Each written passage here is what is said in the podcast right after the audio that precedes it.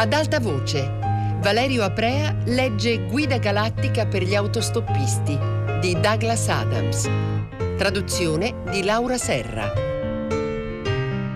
Settima puntata.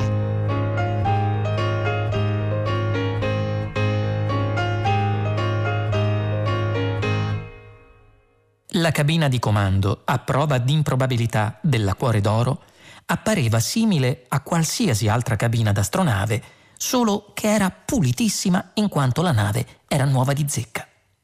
Alcuni sedili erano ancora avvolti nel loro involucro di plastica. La cabina era oblunga, quasi tutta bianca e delle dimensioni di un piccolo ristorante. In realtà non era perfettamente oblunga, le paratie dei lati lunghi erano inclinate a formare lievi curve parallele, mentre tutti i vari angoli e spigoli erano smussati per creare delle forme favolosamente morbidose. In verità, sarebbe stato molto più semplice e pratico costruire la cabina come una comune stanza oblunga tridimensionale, ma i designer si sarebbero sentiti umiliati. Così invece la cabina aveva un'area di maggiore importanza, coi suoi grandi videoschermi in fila sopra i comandi, i suoi pannelli del sistema di pilotaggio sulla paratia concava e la serie di computer inseriti nella paratia convessa. In un angolo, tutto triste, sedeva un robot con la testa d'acciaio luccicante abbandonata tra le luccicanti ginocchia d'acciaio. Anche il robot era abbastanza nuovo ma benché fosse bello lucido e ben costruito, sembrava che le varie parti del suo corpo, più o meno umanoide, non fossero montate perfettamente. In realtà lo erano, ma c'era qualcosa nell'insieme che faceva pensare che non lo fossero. Zaphod Bibelbrox passeggiava nervosamente su e giù per la cabina, toccava le varie attrezzature luccicanti e ridacchiava, tutto eccitato. Trillian sedeva china su una serie di strumenti e leggeva dei numeri. La sua voce si diffondeva attraverso gli altoparlanti in tutta l'astronave. 5 a 1 in diminuzione, disse Trillian. 4 a 1 in diminuzione. 3 a 1, 2, 1. Fattore di probabilità di 1 a 1.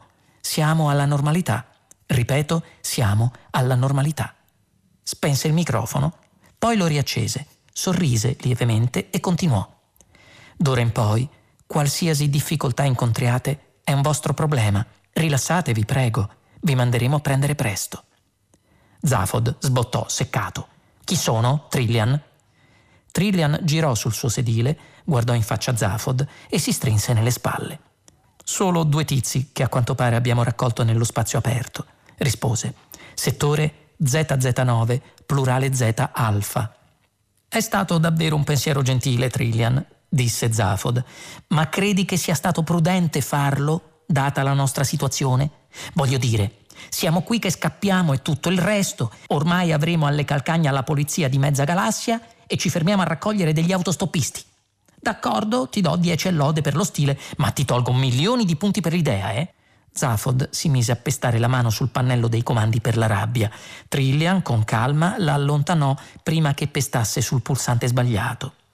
Quali che fossero le sue qualità intellettive, impulsività, spacconeria, vanità, Zafod era un inetto in campo tecnico e avrebbe potuto facilmente far saltare in aria la nave solo con un gesto.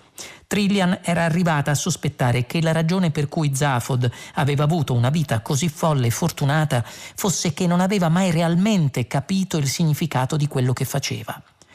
Zafod, disse Trillian paziente, fluttuavano senza tuta nello spazio aperto. Avresti forse voluto lasciarli morire? Beh, ecco, no, non proprio, ma... Non proprio? Non proprio morire? E cosa allora? Trillian piegò la testa da un lato. Magari avrebbe potuto raccoglierli qualcun altro, dopo. Un secondo ancora e sarebbero morti. Sì, e se tu ti fossi presa la briga di rifletterci un po' più a lungo, il problema non ci sarebbe stato. E tu saresti stato contento di lasciarli morire? Ecco, non proprio contento, ma... A ogni modo, disse Trillian, girandosi di nuovo verso i comandi, non li ho raccolti io. Come sarebbe? E chi li ha raccolti allora? L'astronave. Eh? L'astronave ha fatto tutto da sola. Eh? Mentre eravamo nell'improbabilità infinita. Ma è incredibile. No, Zafod, è solo molto, molto improbabile. Eh già. Senti, Zafod, disse lei dandogli una pacca su un braccio. Non preoccuparti per gli alieni. Saranno due tizi innocui, immagino. Manderò il robot a prenderli. Ehi, Marvin. Nell'angolo, la testa del robot si dirizzò di colpo, mettendosi poi a tentennare impercettibilmente. Marvin si alzò in piedi, come se fosse di qualche chilo più pesante di quanto era, e per attraversare la stanza fece quello che a un osservatore esterno poteva sembrare uno sforzo immane ed eroico. Si fermò davanti a Trillian e fissò la sua spalla sinistra con espressione assente. È meglio che tu sappia che mi sento molto depresso, disse. La sua voce era bassa e disperata. Oddio, mormorò Zafod e si abbandonò su una sedia.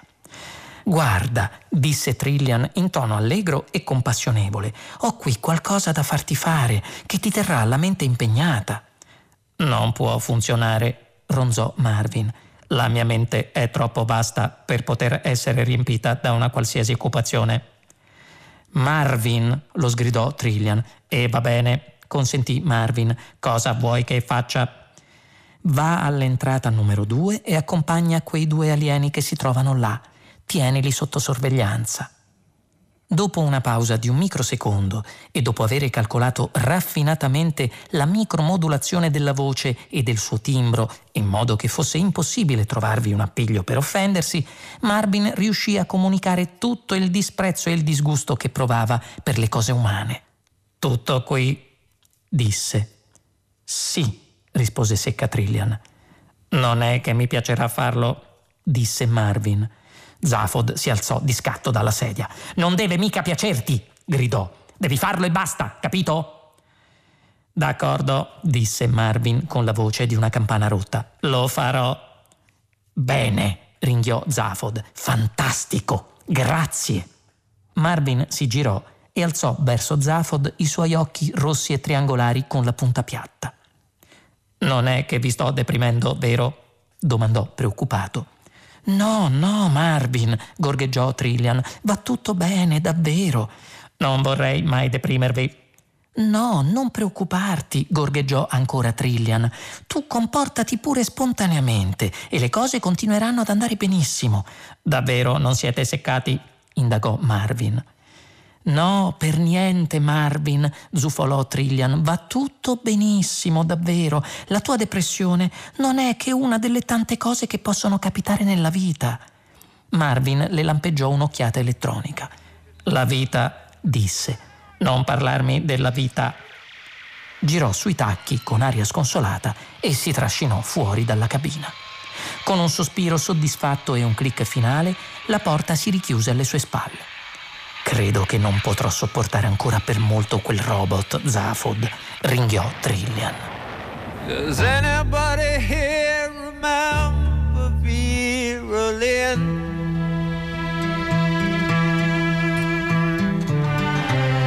Remember how she said that we would meet again some sunny day? L'Enciclopedia Galattica definisce il robot un apparecchio meccanico destinato a svolgere il lavoro di un uomo. La divisione marketing della società cibernetica Sirio definisce il robot l'amico di plastica che ti fa compagnia.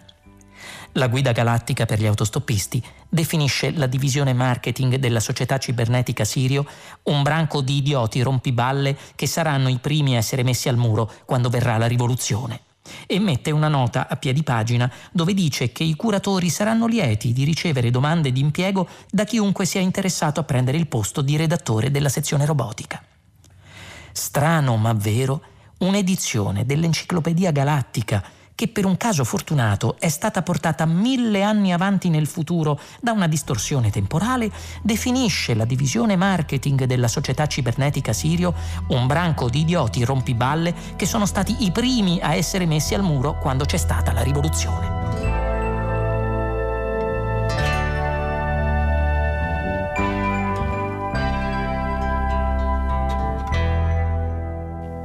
La cabina rosa shocking era sparita in un batter di ciglia e le scimmie erano finite in una dimensione migliore. Ford e Arthur si ritrovarono nell'area imbarchi di un'astronave. Una bella astronave. Questa nave deve essere nuova di zecca, disse Ford. Come fai a dirlo? domandò Arthur. Hai qualche misterioso congegno che ti permette di misurare l'età del metallo? No, ho solo trovato questo dépliant sul pavimento, pieno di slogan tipo L'universo può essere vostro. Ah, guarda qui se non ho ragione. Ford indicò una delle pagine dell'opuscolo e la mostrò ad Arthur. C'era scritto un nuovo e sensazionale progresso nel campo della fisica e dell'improbabilità. Quando il motore raggiunge l'improbabilità infinita, la nave passa per tutti i punti dell'universo. Fatevi invidiare da tutti i governi più importanti della galassia. Ehi, questa è roba di prima qualità, disse Ford lesse con grande interesse i particolari tecnici, restando senza fiato di tanto in tanto per lo stupore. Era chiaro che l'astrotecnologia aveva fatto passi da gigante durante il suo esilio sulla Terra. Arthur ascoltò per un po' le notizie che gli dava Ford, poi, non essendo in grado di capirle, si mise a pensare agli affari suoi. Così facendo, tamburellò con le dita su un'incomprensibile console computerizzata e alla fine premette un bel pulsante rosso e invitante su un pannello vicino. Il pannello si illuminò e vi comparvero le parole Si prega di non premere più questo bottone. Arthur si risvegliò dalle sue fantasticherie. Senti qua, disse Ford, che era ancora completamente assorto dalla lettura del dépliant. Esaltano come matti la cibernetica della nave, la nuova generazione di robot e computer della società cibernetica Sirio con l'innovativa caratteristica VPP. Caratteristica VPP? ripeté Arthur. Cosa vuol dire? Oh, qui dice che significa vera personalità di persona. Oh, proruppe Arthur, terribile. Una voce alle loro spalle disse Proprio così. La voce era bassa e sconsolata, accompagnata da un lieve chioccolare metallico. Arthur e Ford si girarono e videro un vile uomo di metallo sulla soglia. Stava tutto curvo. Beh, fecero. Sì, terribile, continuò Marvin. Orribilmente, assolutamente terribile. Non parlatemene neppure. Guardate questa porta, per esempio. Fece un passo avanti. I modulatori della sua voce le impressero un timbro tonante e Marvin imitò l'enfasi del dépliant pubblicitario. Tutte le porte di questa astronave sono programmate per avere un carattere gioioso e solare.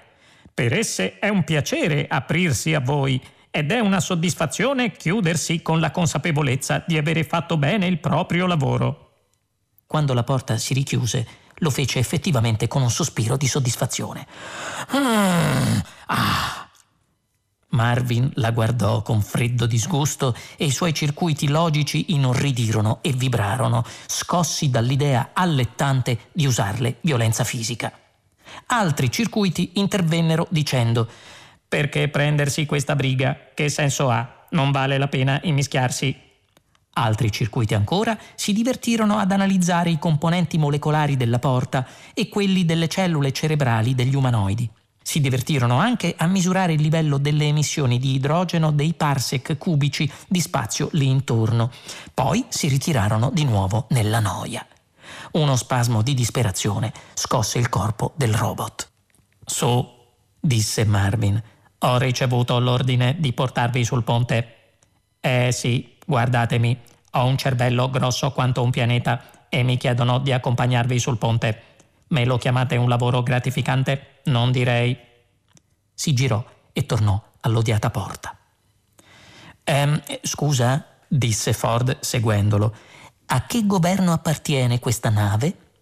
Marvin lo ignorò. Guardate questa porta, borbottò. Sta per riaprirsi. Lo capisco dalla stupida soddisfazione che sta emanando. Con un gemito accattivante la porta si aprì e Marvin vi passò in mezzo. Venite, li invitò. Arthur e Ford lo seguirono. La porta si richiuse alle loro spalle con cinguettii e miagolii di compiacimento. Tutto questo grazie alla divisione marketing della società cibernetica Sirio disse Marvin, trascinandosi con aria desolata per il curvo corridoio luccicante che si stendeva davanti a loro. Costruiamo robot che abbiano una vera personalità di persona, si sono detti, e hanno fatto me. Io sono un prototipo con personalità. Si vede, no? Ford e Arthur mormorarono degli imbarazzanti Sì, certo. Odio quella porta, continuò Marvin. Ma non è che vi sto deprimendo per caso. A quale governo? riprese a chiedere Ford. Non appartiene a nessun governo, ringhiò il robot. È stata rubata. Rubata? Rubata, ribadì Marvin. Da chi? chiese Ford. Da Zaphod Bibelbrox. Alla faccia di Ford accadde un mutamento straordinario. Almeno cinque espressioni distinte e separate di stupore e incredulità vi si accalcarono in ordine confuso. La sua gamba sinistra, che era a metà di un passo, sembrò trovare a fatica il pavimento su cui posarsi. Ford fissò il robot e cercò di mettere in moto i suoi muscoli dartoidi. Disse con voce fioca: Zafod Bibelbrox. Sì, ho forse detto qualcosa che non va, fece Marvin continuando a trascinarsi con aria apatica. Scusate se respiro troppo forte. In realtà io non respiro, come avrete notato, per cui non capisco perché ho detto scusate se Dio come sono depresso. Ecco qui un'altra di quelle porte così soddisfatte di sé. Ah, la vita, non parlatemi della vita. Nessuno si è nemmeno sognato di nominarla, brontolò irritato Arthur. Guardò Ford. Ford, ti senti bene? domandò. Ford si girò a guardarlo. Ha detto proprio Zaphod Bibelbrox, il robot.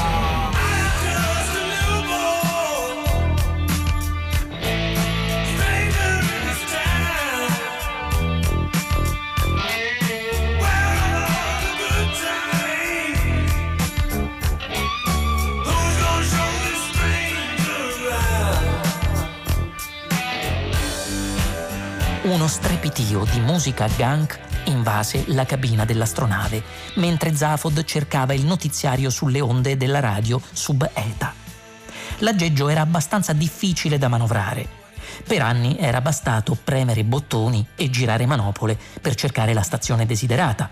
Poi, quando la tecnologia si era perfezionata, i comandi erano diventati sensibili al tocco. Bastava sfiorare i pannelli con le dita ed era fatta. Adesso addirittura ci si limitava ad agitare la mano in direzione dei componenti e a sperare per il meglio. Naturalmente questo risparmiava un sacco di fatica muscolare, ma costringeva anche a stare seduti spasmodicamente immobili se si voleva mantenere la radio sintonizzata su un certo programma. Zafod agitò la mano e cambiò stazione ancora una volta. Altra musica gunk, che però faceva da sottofondo a un notiziario. Il notiziario veniva sempre adattato al ritmo della musica. Eccoci qua col nostro notiziario delle onde sub-ETA che trasmette in tutta la galassia 24 ore su 24, gracchiò una voce. Un grande ciao a tutte le forme di vita intelligente di tutti i pianeti e anche a tutti gli altri. Il segreto è schizzare più veloce della luce, ragazzi. E naturalmente la notizia super di questa sera è quella del furto sensazionale della prima nave con motore ad improbabilità infinita, furto effettuato niente meno che dal presidente Zafod Bibelbrox. E la domanda che tutti si fanno è: gli ha dato definitivamente di volta il cervello al nostro amico Zafod?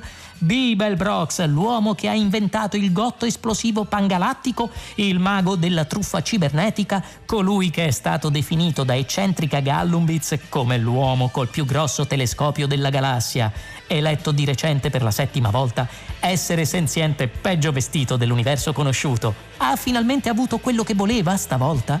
Lo abbiamo chiesto al suo specialista di igiene mentale, Gag Elfront.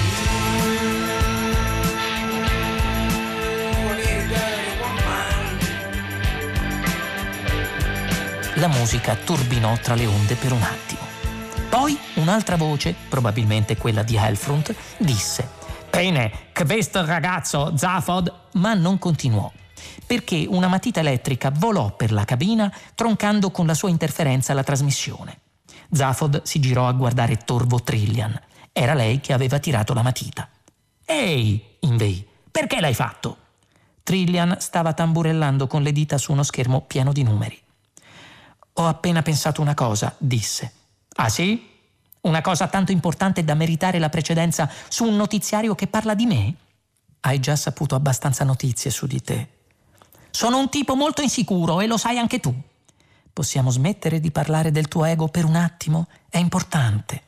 Se c'è qualcosa di più importante del mio ego su questa nave, la voglio catturata e fucilata. Zafod guardò ancora una volta Trillian, poi si mise a ridere.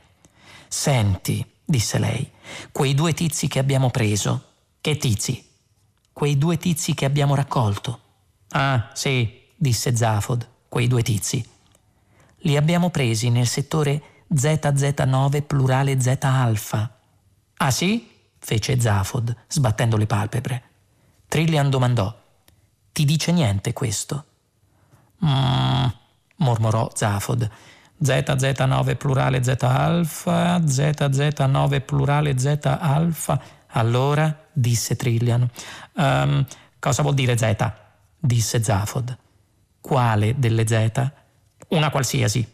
Una delle difficoltà maggiori che aveva Trillian nel suo rapporto con Zafod era riuscire a distinguere tra quando Zafod fingeva di essere stupido solo per cogliere di sorpresa le persone, quando fingeva di essere stupido perché non aveva voglia di pensare e voleva che qualcun altro lo facesse per lui, quando fingeva di essere ignominiosamente stupido per non far capire che effettivamente non capiva cosa stava succedendo e quando invece era davvero stupido. Era famoso per la sua straordinaria intelligenza e a ragione, ma era discontinuo. Non era sempre intelligenza il che lo preoccupava. Per questo faceva quelle messe in scene, voleva che la gente rimanesse sconcertata piuttosto che sdegnata. Trillian giudicava che fosse genuinamente stupido, ma non aveva più nessuna voglia ormai di discuterne con lui. Sospirò e batté alcuni tasti per far apparire sul videoschermo una mappa stellare qualunque fosse la ragione per cui Zafod ostentava in quel momento stupidità, rendere le cose più semplici era sempre un aiuto.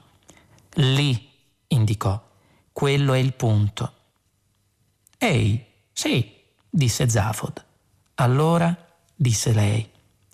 Allora cosa? Trillian urlò mentalmente di rabbia, disse calmissima. È lo stesso settore in cui un tempo hai recuperato me. Lui la guardò, poi tornò a guardare lo schermo. Ehi, sì, disse. È strano. Avremmo dovuto trovarci nel bel mezzo della nebulosa testa di cavallo. Come siamo finiti là? Voglio dire, in un posto del cavolo come quello. Lei fece finta di non sentire. È per via del motore ad improbabilità infinita, disse paziente. Me l'hai spiegato tu stesso. Passiamo per tutti i punti dell'universo, no? Sì, ma è una coincidenza abbastanza pazzesca, non trovi? Sì. Raccogliere della gente in quel punto, con l'intero universo a disposizione. È davvero troppo. Voglio fare il calcolo. Computer! Il computer di bordo della cibernetica Sirio, che controllava e permeava ogni particella della nave, si mise in comunicazione con Zafod. Ehi là, salve! disse tutto allegro e nel contempo sputò fuori un minuscolo nastro. Il nastro disse Ehi là, salve! Oddio, disse Zafod. Non era da molto che si serviva di quel computer, ma aveva già imparato a odiarlo. Il computer continuò allegro e sfacciato come una pubblicità di detersivi. Voglio che sappiate che qualunque sia il vostro problema, io sono qui per aiutarvi a risolverlo.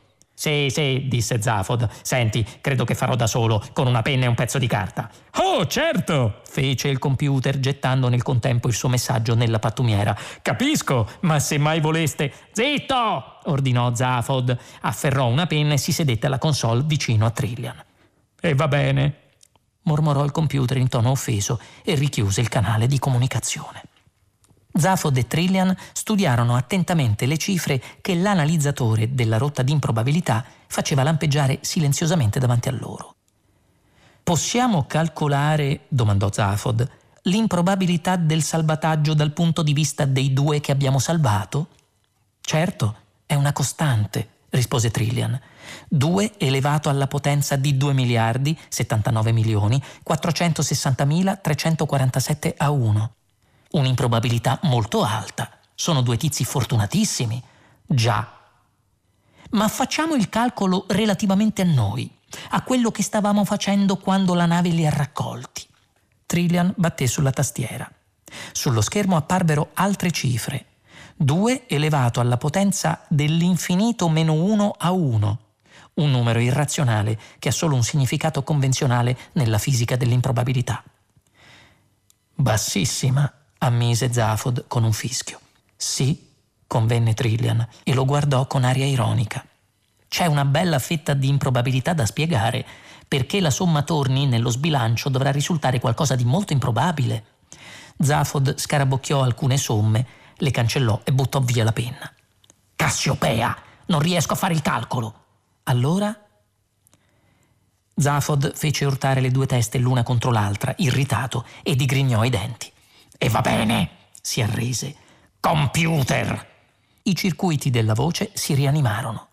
Oila, salve! dissero, tic-tac della scrivente. Voglio solo rendere la vostra giornata più bella che mai. Sì, basta con le chiacchiere, fammi un calcolo. Certo, chioccolò il computer. Volete una previsione di probabilità basata su dati a improbabilità, sì. Benissimo, disse il computer. Comincio subito con una piccola curiosità. Vi siete mai resi conto che la maggior parte delle vite sono governate dai numeri di telefono? Le due facce di Zafod si contrassero in un'espressione di disgusto. Ti ha dato di volta il cervello? domandò. No, ma darà di volta a voi quando vi dirò che. Trillian boccheggiò. Cercò a tentoni i pulsanti sullo schermo della rotta di improbabilità. Numeri di telefono? disse. Quel coso ha detto numeri di telefono? Sullo schermo lampeggiarono dei numeri. Il computer aveva fatto un'educata pausa riprese a parlare. Stavo per dire che... Non c'è bisogno, grazie, interruppe Trillian. Guarda, cos'è? domandò Zafod. Non lo so, rispose Trillian. Ma gli alieni stanno arrivando sul ponte di comando assieme a quel disgraziato di robot. Perché non li osserviamo sul monitor? Does anybody here remember Vera